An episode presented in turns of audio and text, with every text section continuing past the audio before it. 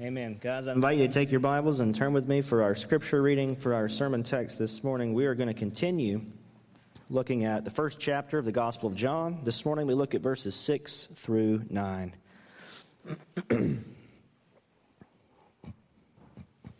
this whole past week, I don't know if you can tell, I've had a cold. And uh, it's my throat's been sore and dry and it just it doesn't sound right to me in my own head i don't know how it sounds once it gets out there to you but uh, bear with me. My voice isn't very strong this morning. So um, that might be a gift to you, you know? Plus, I'm hungry, so I warned them we might end really early. So,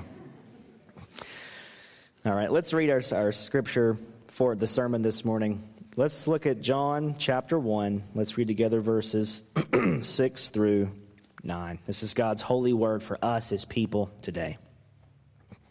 There was a man sent from God whose name was John. He came as a witness to bear witness about the light, that all might believe through him. He was not the light, but came to bear witness about the light. The true light, which gives light to everyone, was coming into the world. This is God's holy word. Let's ask Him to bless our time in His word today. Father, we thank you for the gift of Scripture. We thank you for the power of your word. And we ask that you would bless now, not just the reading, which is powerful all by itself, but bless now, we pray, the preaching of your word. Help my voice to hold up and to communicate the truth of your word.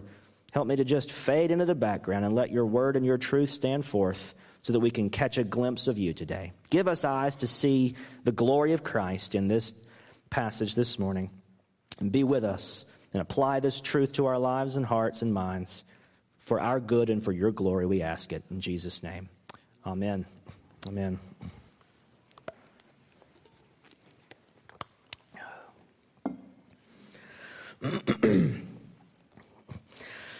so, this morning, we continue with our new series for the season of Advent, Christmas, and Epiphany. And the series is called Jesus, the Light of the World. Light, as we saw last week, is a very important theme this time of year, and it's an important theme in the Bible.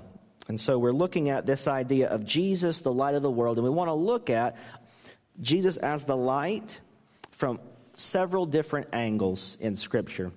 And to begin with, through the four Sundays of Advent, we are going through the prologue of John, the first 18 verses of the Gospel of John.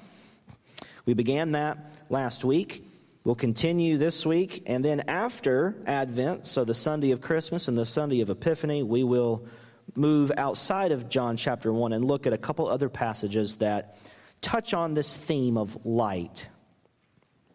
Last week, we looked at the dawning of the light, the birth of the Word in the beginning, the Word that was with God and was God. That Word through whom the Father created all things. God shines his light into the world, into the darkness, and the darkness has not overcome it. we concluded last week with an encouragement. We concluded with an encouragement that the light of Christ cannot be eclipsed by the darkness of the world. The light of Christ will eventually vanquish the darkness and bring the long night of sin to an end at last. This is part of what we celebrate during this Advent, Christmas, and Epiphany season. We also concluded last week with an exhortation to look to Christ's light, to trust in his light to reflect His light in our own lives, to walk in that light, and to share His light with others. Today, we pick up right where we left off last week. Now, last week was a perhaps a deeper sermon than I usually preach. This week will not be a repeat of that this week has a more directly practical focus about bearing witness to Christ, which is the topic of our passage bearing witness to Christ. Now, this is, an, this is important for who we are as a church. How many of you know, how many of you are prepared to stand up and recite our church's mission statement? Carol, go. I'm just, I'm just kidding. I'm just kidding. how many of you know? Okay, how many of you know we have a mission statement? Good. How many of you know what it is? Not so good. now, Kathy's anticipating my next question. How many of you know the mission statement is on the cover of every bulletin every Sunday? Including this one. A couple people know. Now you all know it's, it's there every Sunday, unless the graphic is so incredible we can't fit it. And that's up to Gladdy. this topic's important for us because our mission statement as the Forks Church says we exist to glorify Christ in joyful community through worship, fellowship, and witness. And that's the topic of what we're talking about today. So we believe at this church that bearing witness is part, an essential part of our mission to glorify Christ together. It includes worship. We're having a great time doing that right now. It includes fellowship, which includes food, and we're going to have a great time doing that later. But witness, don't forget the witness part. That's how we as a church remind ourselves to stay plugged into the Great Commission to disciple the nations and teach them how to follow Jesus. Bearing witness is very important to us as a church because it's important to Jesus and for the mission he has for us as part of his church. so, in our passage this morning, excuse me, in our passage this morning, we are introduced to John the Baptist, the forerunner of the Messiah, the man who came from God to be the witness to the light. And today I want us to do two things. First, we're going to look at John's mission of bearing witness to Christ. And then, second, this morning, we're going to draw some encouragement and some instruction on how we can bear witness to Christ today. So that's where we're going. Let's begin first with John the witness. In the other three canonical Gospels, Matthew, Mark, and Luke, John is an important figure. He is primarily known in those other three Gospels as John the Baptist. John the Baptist, or John the Baptizer, because that's his specific ministry. He's sent to baptize. But in the fourth Gospel, that baptism ministry is there, but it's not center stage. In John's gospel, this figure that we usually think of as John the Baptist is better called John the Witness.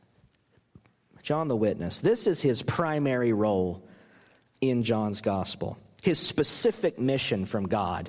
It's to bear witness to Jesus Christ. So, under this first point, John the Witness, let's look at the mission of John and then the witness of John. First, the mission of John. We see the mission of John described beginning in verse 6. there was a man sent from God whose name was John. So, first thing to see about this mission of John, it is a divine mission. It's a divine mission. It says he is a man who is sent from God. He proceeds from God. It's a divine mission. God raised John up and called him to an important heavenly assignment. The baptism ministry of John was ordained by God, and John was appointed to a very special mission.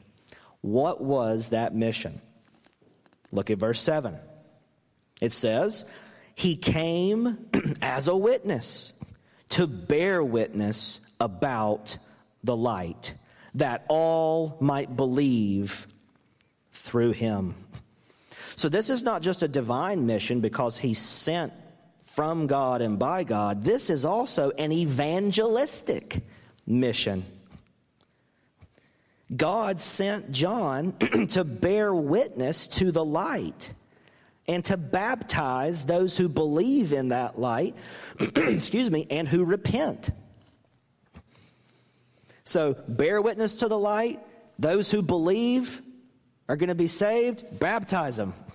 This is a gospel ministry that John has.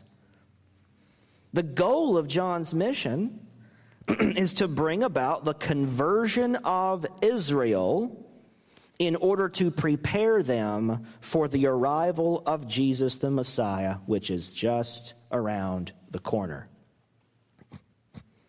It's an evangelistic mission.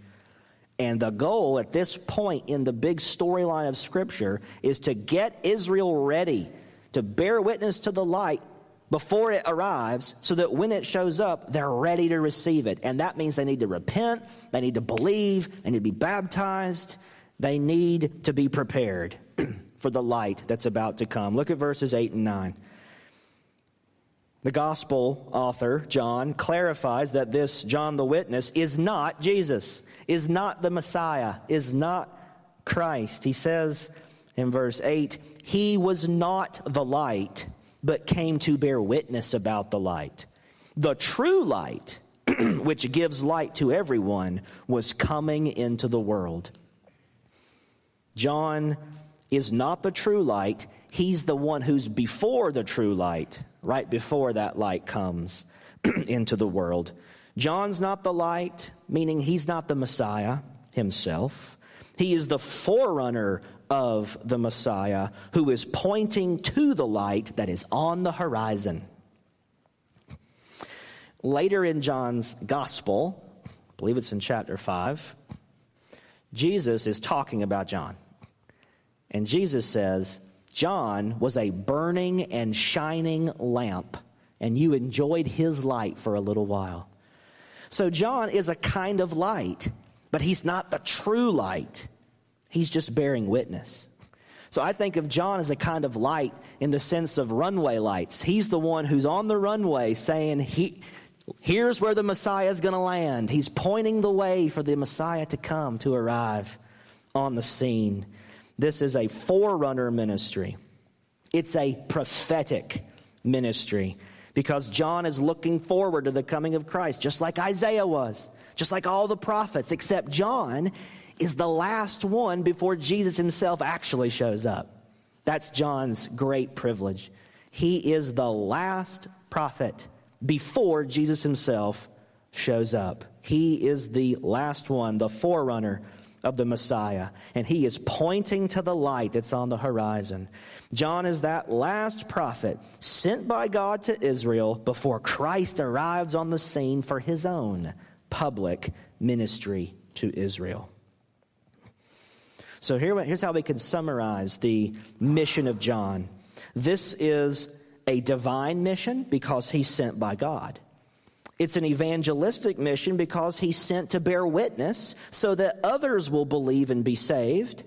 And it's a prophetic mission because he is announcing the arrival of the Messiah and preparing Israel for the day when he appears. For that day when the true light comes into the world at last in the public, visible ministry of Jesus. That's the mission of John divine, evangelistic, and prophetic as the forerunner. And most of the remainder of John chapter 1, verses 19 to 34, describes the witness of John. It explains to us the content of John's witness. So let's look at that together the witness of John. First of all, John explains that he is not the Messiah. He's not the true light, but is instead the forerunner of the Messiah who has come to announce his imminent arrival, his any minute now arrival. John says he's not the Christ in verse 20. And he speaks in verse 27 of the one who is coming after him, whose sandal strap he is unworthy to untie.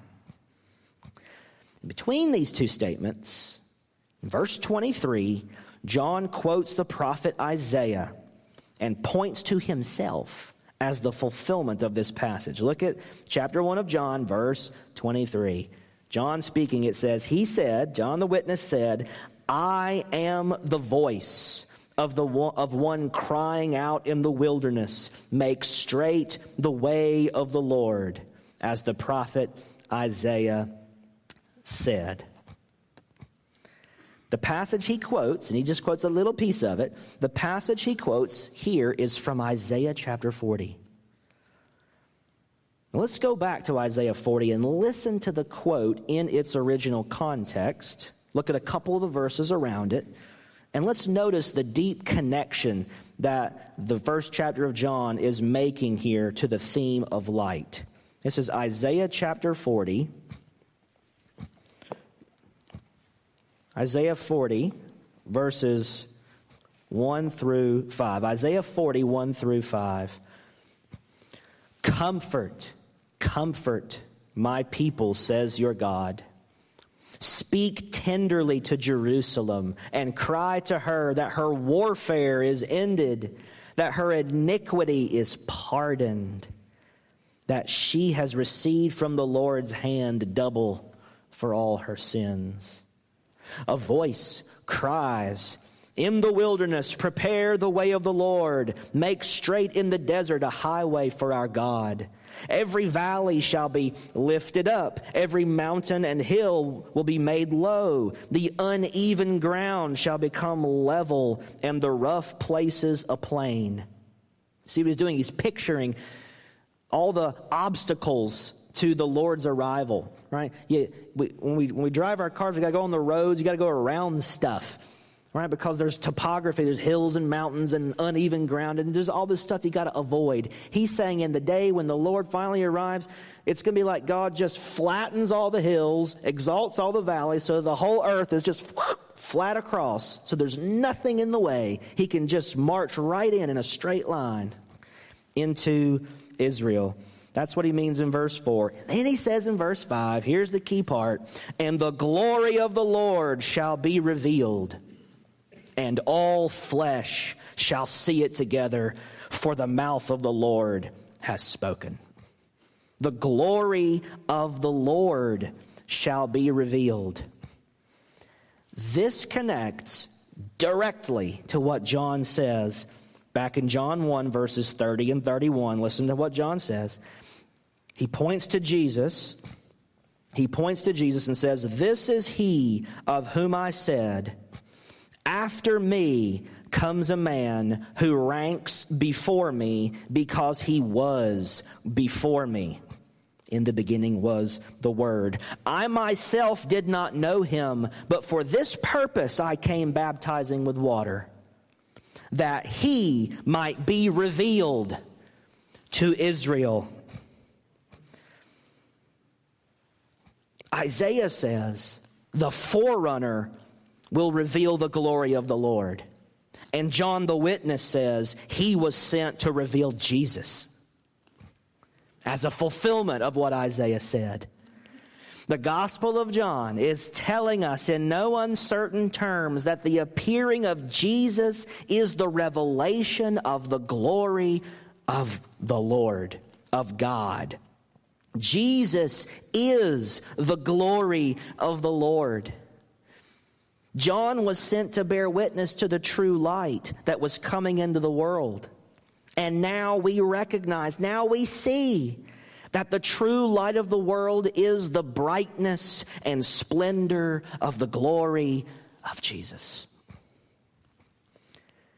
And this takes us immediately, directly back to the climax of John's prologue. Remember, everything in John's prologue climaxes around verse 14. And the Word became flesh and dwelt among us, and we have seen his glory. Glory as of the only Son from the Father, full of grace and truth. John bore witness about him and cried out, This was he of whom I said, He who comes after me ranks before me, because he was before me. The appearing of Christ, the Word taking flesh and dwelling among us, that is the revelation of the glory of God. That is what John was sent to bear witness to, to point people to, to announce, to get people ready for. The glory from on high is about to show up. Get ready to meet the glory of the Lord. And this word, we'll come back to this once we get to verse 14 in a week or so. It says, The word became flesh and dwelt among us. And the word for dwell there is the verb form of the noun tabernacle. John has turned tabernacle into a verb. We would say camped. You know, he, he pitched his tent, he set up his tabernacle and went in and lived among us in his tabernacle. That's what the word becoming flesh is tabernacling among us. Think of the glory of the Lord when in, in First Kings descending into the temple once Solomon finished it and dedicated it. It says that the, the very glory of the Lord descended upon the place and rested heavy on the temple. Here, Jesus is the place where the true light, the glory of the Lord God of Israel, resides and radiates. Jesus is the new and greater temple where the very glory and presence of God dwell among his people. Other places in Scripture teach this same thing as well. I'll just give you two other places. You read these later for yourself in the context, and it's a wonderful study. Hebrews chapter 1, verse 3. First part of that verse says that Jesus is the radiance of the glory of God the radiance, the brightness, the, the splendor, the luminosity. He is the glowing glory of God in person. And then Paul in 2 Corinthians 4, verses 4 and 6, will say something very similar. He speaks of the light. That's our theme the light of the gospel of the glory of God, of the glory of Jesus, who is the image of God. The light of the gospel the glory of Christ, who is the image of God. And then he re says that in verse 6 of 2 Corinthians 4. He speaks of the light, of the knowledge, of the glory of God in the face of Jesus. Jesus, he, Paul says in Colossians 1 15 and 16, he is the image of the invisible God. He's the image, that brightness, that glory, that picture, that portrait that image, that likeness. When you see the face of Christ, you see the glory of God, the glory of the Lord revealed. That's what John's saying. Hang on to your seats, boys. It's coming. Jesus is on the horizon. Now, at this point in the in like John doesn't have a birth story, so he's not talking about the birth of Jesus in the main. He means Jesus is about to start his public ministry, and when he shows up, you better get ready. Because he's coming and he means business. He is about the will of his Father, bringing in the kingdom. The glory of the Lord is about to appear, and you better be ready. John's mission is to bear witness to the light. What does that mean? It means pointing people to the glory of Jesus. When you bear witness, when you go witnessing, as we sometimes say, what are you ultimately there to do? What's your ultimate goal? It's to point people to the glory of Jesus. For you to just be, for you to just marvel at his glory in front of another person who doesn't marvel yet, but hopefully will soon. We do this in our own lives. We just get so excited about stuff this brand new restaurant, this new sports event, this new opportunity, this new outfit, this new concert, this new book, this we just get so excited about stuff and we just boy, we just talk it up and hype it up. And you can just see it. And sometimes sometimes I listen to a song and I think, I don't like that song. Then I listen to that song with someone else who loves that song and I'm like, eh, it's not bad. Because there's something about someone else's excitement that just is contagious. And you just get excited about your Jesus in front of somebody and it makes his glory more apparent to other people who may not see it yet. When you're bearing witness, you are hyping up, marveling at the glory of Jesus. And it isn't just hype, it's real. He is glorious. There's something eternal and real underneath your excitement that they can see for themselves too. What's the glory of Jesus that John points to? He, he identifies two points of light, two points of glory about who Jesus is. He talks about number one, Jesus is the Son of God. He says that in verse 34. And then he calls Jesus the Lamb of God in verse 29. He's the Son of God. That's who he is. He's the Lamb of God who does something, who takes away the sin of the world, who gives himself in self sacrificial love to save others. That's what John focuses on who Jesus is and what Jesus does. Those are the two points of glory, the two focal points of glory that John centers on who he is, the glory of who he is, and the glory of what he did and what he accomplished. He's sent by God to bear witness to that glory, who Jesus is, what Jesus does. This is the witness of John. This is John, the witness.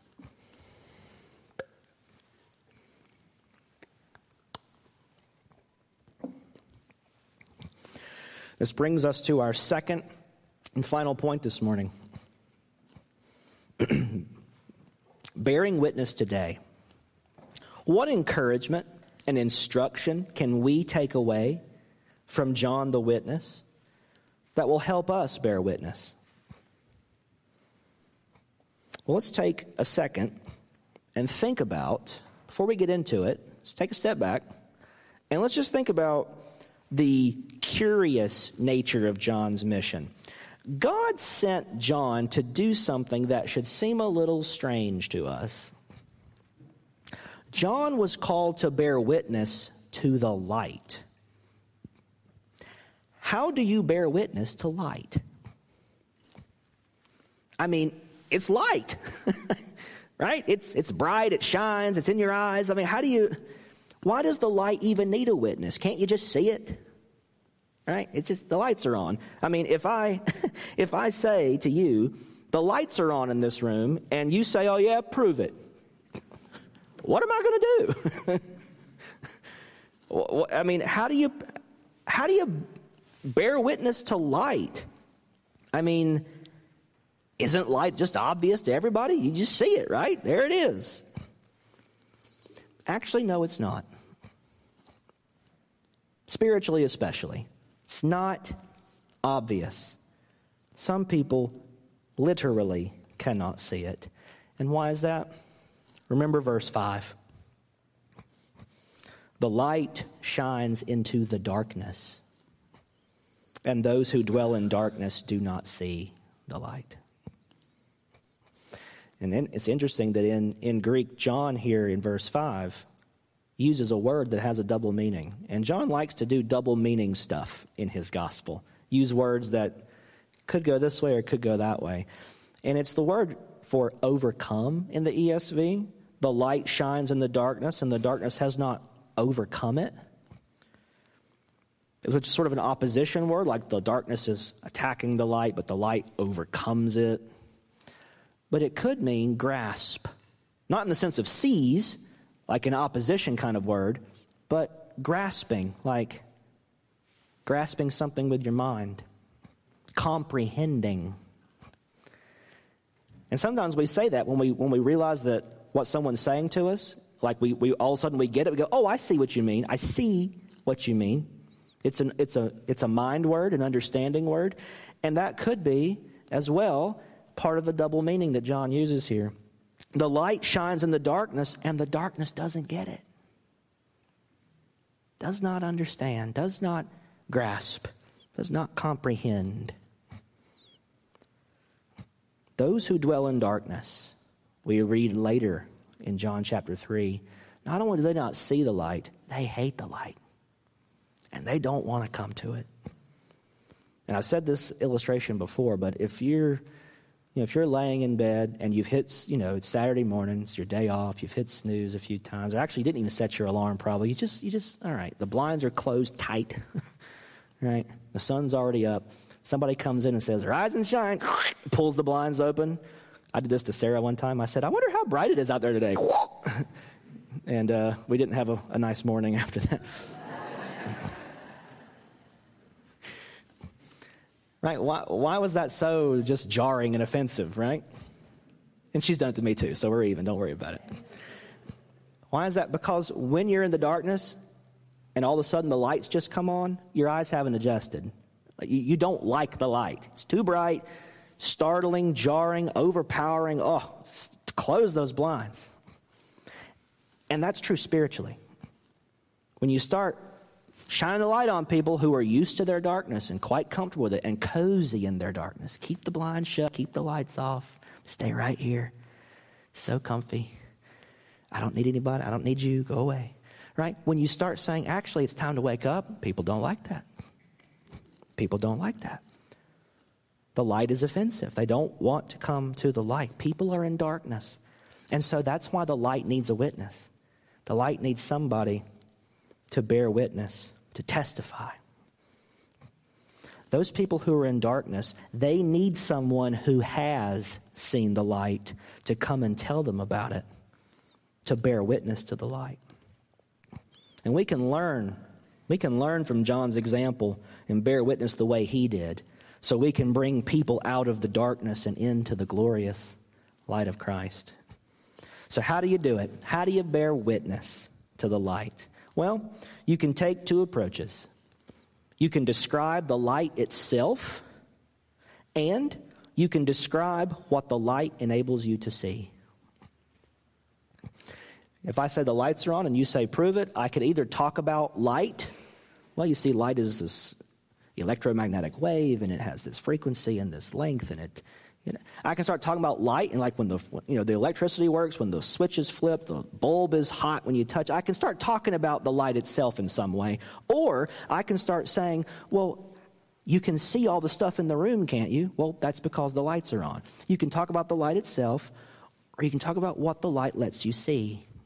Two approaches to bearing witness to the light. And John does both of these. And John does both of these, and so should you. So should we. He talks about what he has seen in the light of Christ, and he also points to the light of Christ itself so that others can see for themselves. So let's see how he does this, and let's see what we can learn. John talks about what he has seen in verses 32 to 34 in John chapter 1. Look what he says. And John bore witness. Here's what he said I saw. Notice all the words that are first person and have to do with seeing that John uses. John says, I saw the Spirit descend from heaven like a dove, and it remained on him, on Jesus. I myself did not know him but he who sent me to baptize with water said to me, He on whom you see, on whom you see the Spirit descend and remain, this is he who baptizes with the Holy Spirit.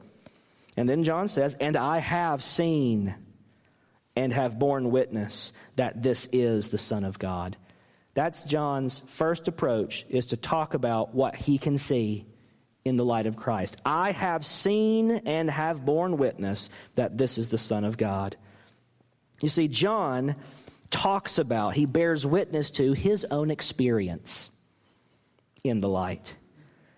That is one way that you should bear witness. Talk about what you have seen in the light of Christ. Talk about your own experience with Christ the light. Talk about your own life with Jesus. In other words, First way to bear witness is to share your testimony. That's the first way you can bear witness to the light, is to share what you've seen. To talk about the difference the light has made in your life. Share your own testimony. And if you're not sure how to go about doing that, let me just give you a simple four step approach, model for how you can share your testimony. And if you just know these four steps, you can make this as short or as long as you want, depending on the attention span or the interest of the person you're talking to. You can, you can share this in 60 seconds or 60 minutes, whatever they're willing to hear. So it's four, a four step process for you to share your own testimony. Number one, what was your life like before you met Christ? Talk about your life before Christ, BC. Number two, how you realized your need for Christ. When, when, did you start to get convicted of sin or of your need for Jesus? Well, like, how did you how did you come to that realization? Man, I need Jesus. So your life before you met Christ, how you realized your need for Christ. Number three, how you actually came to Christ, like your conversion story, how you got saved. Maybe you were four and prayed a prayer because you don't remember not being a Christian, or maybe you were 44 and far from God and something amazing happened to you. It doesn't have to be spectacular, it just needs to be true to your own experience. What was your life before you came to Jesus? How did you realize you needed Jesus? How did you realize you were lost? How did you actually come to Jesus the day you got saved? And then, number four, tell me about your life since you've met Jesus. Talk about how you walk in the light with Jesus. And you can say all that on, on the elevator between the first and third floor. You can say that boop, quick, or you can drag it out and give all the details. It's very usable in all sorts of situations. And that's how you can think about bearing witness. What was your life like in the darkness? How did you realize that you needed the light? How did you come to the light? And tell me about what it's like walking in the light. Talk about your experience with Jesus. What have you seen? What have you beheld in your own life? That's powerful. That's a powerful thing to share that with somebody and to say, look, I don't have any explanation for it other than God did it. I, I didn't change myself, I didn't make myself new, I just am new. And this is how it happened in my life and how it keeps happening as I walk in this light. Share your testimony. Bear witness to what you have seen. Now, John also talks about the light itself and points people to it. He does this in verse 29. It says, The next day, he, John the witness, saw Jesus coming toward him and said, Behold the Lamb of God who takes away the sin of the world. Verse 30 This is he of whom I said, There he is. This is he of whom I said, He after me comes a man who ranks before me because he was before me. John didn't just say, Look at me. Look at my story. Look at my life. Look at my testimony. He also said, Look at him. Behold the Lamb of God. Don't just look at me, look at Jesus. Behold, see him. Look at that. Look at this Jesus. Behold him. You must do the same when you bear witness. I want you to remember this, this point. This is a very, very crucial point for this sermon. Take this home with you. Take this home with you.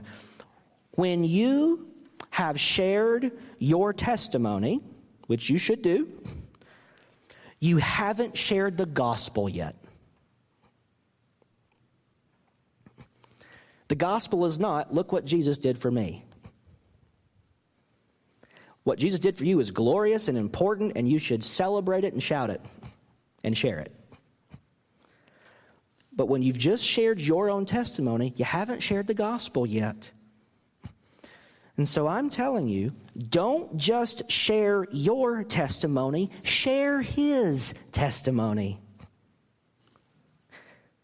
Don't just bear witness about your own life, bear witness about his life. And just like there was a four step process to share your own testimony, there's a four step process to share the testimony of Jesus. To say, Behold him, look at him.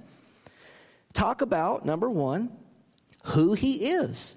John says he's the Son of God, he's the Word of the Father, the Word made flesh, the Messiah. know who he is and be able to tell somebody this is what the Bible says, that this is who the Bible says Jesus is. So, number one, tell them who Jesus is. Don't assume they know. They've heard the name Jesus, but they don't assume they know the biblical content.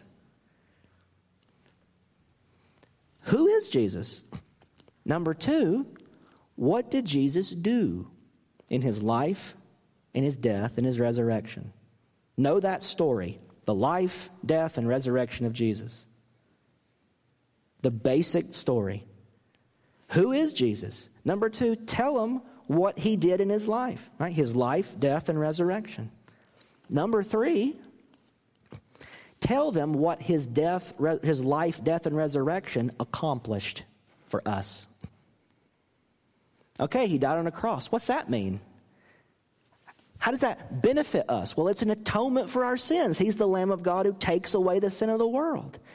So don't just say who he is, the Lamb of God. Say what he did. He died for us. And what did that do? It took away our sin. And what does the resurrection do? And what is the Jesus at God's right hand? What's that about? What does that mean for us? What does that accomplish for us? That's number three. So, one, who Jesus is. Number two, what did he do? His life, death, and resurrection. Number three, what did that accomplish for us? And then number four, how do you receive him? How do you receive him and benefit from what he accomplished for us? And if you, again, you can do that in 60 seconds or 60 minutes. And you can, it can, like, an, like an accordion, you could, it can be expanded and crunched and stretched. You can just make it fit whatever situation you're talking about. This is how we can bear witness to Jesus. To talk about the glorious things he's done in our own life, and then the glory of just who he is and what he came to do. And once you've shared his testimony, then you've shared the gospel. You've told people about who Jesus is, what he came to do, what he accomplished, and what we do to receive it. We repent and believe and Jesus and all of his saving benefits is ours. And make sure it's receiving him, not just his gifts. Right? It's receiving him who gives us these gifts, not just receiving the gifts and then, you know, he's optional. It's faith in this person, Jesus. Repentance and faith. That's what John was sent to do way back in our text in verse 7. He came as a witness to bear witness about the light that all might believe through him. And that's what we're called to do too, guys.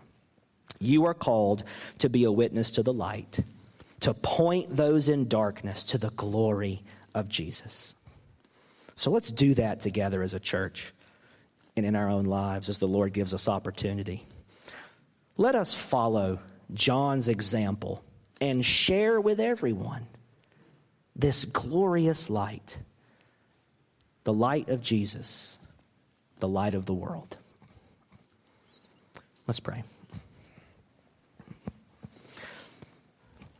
Father, we thank you so much for the example of John that you've given to us in the scriptures. We thank you for his powerful testimony, his witness, his ministry and mission of bearing witness to Christ. And I pray that we have been encouraged and instructed in how we can do that for ourselves in your service today. We, we recognize, Lord, that we are in a similar situation as John, that we are those who are looking back and reflecting on the first coming of our Savior Christ. But like John, we are looking forward to a return, for the light to arrive once again in a glorious second coming. And Father, we ask that you would prepare our hearts for that day, that you would prepare us through faith and repentance to be ready to meet the Savior when he comes, to be ready to stand before Jesus when he arrives a second time, and to live in that light.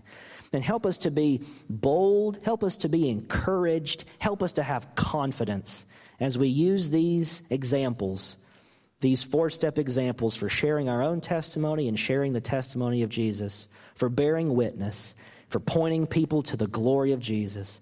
Would you help us to be bold and brave and give us opportunities to do it and help us be encouraged in those moments to take that step and, and just give it a shot and try to share our testimony and then share the testimony of Jesus and just bless our bless us beyond what we believed was possible in those moments. Bless us in those moments and give us fruit as we see you helping others to have the light dawn on them and we see them come to the light and worship you next to us. What a thrill and a joy it is to bear witness to Jesus. So, would you just help us to be captured by that joy and give us a passion to share Jesus, to share the light, to walk in that light, and to be that light for others? And we'll give you the glory for it. In Jesus' name, amen.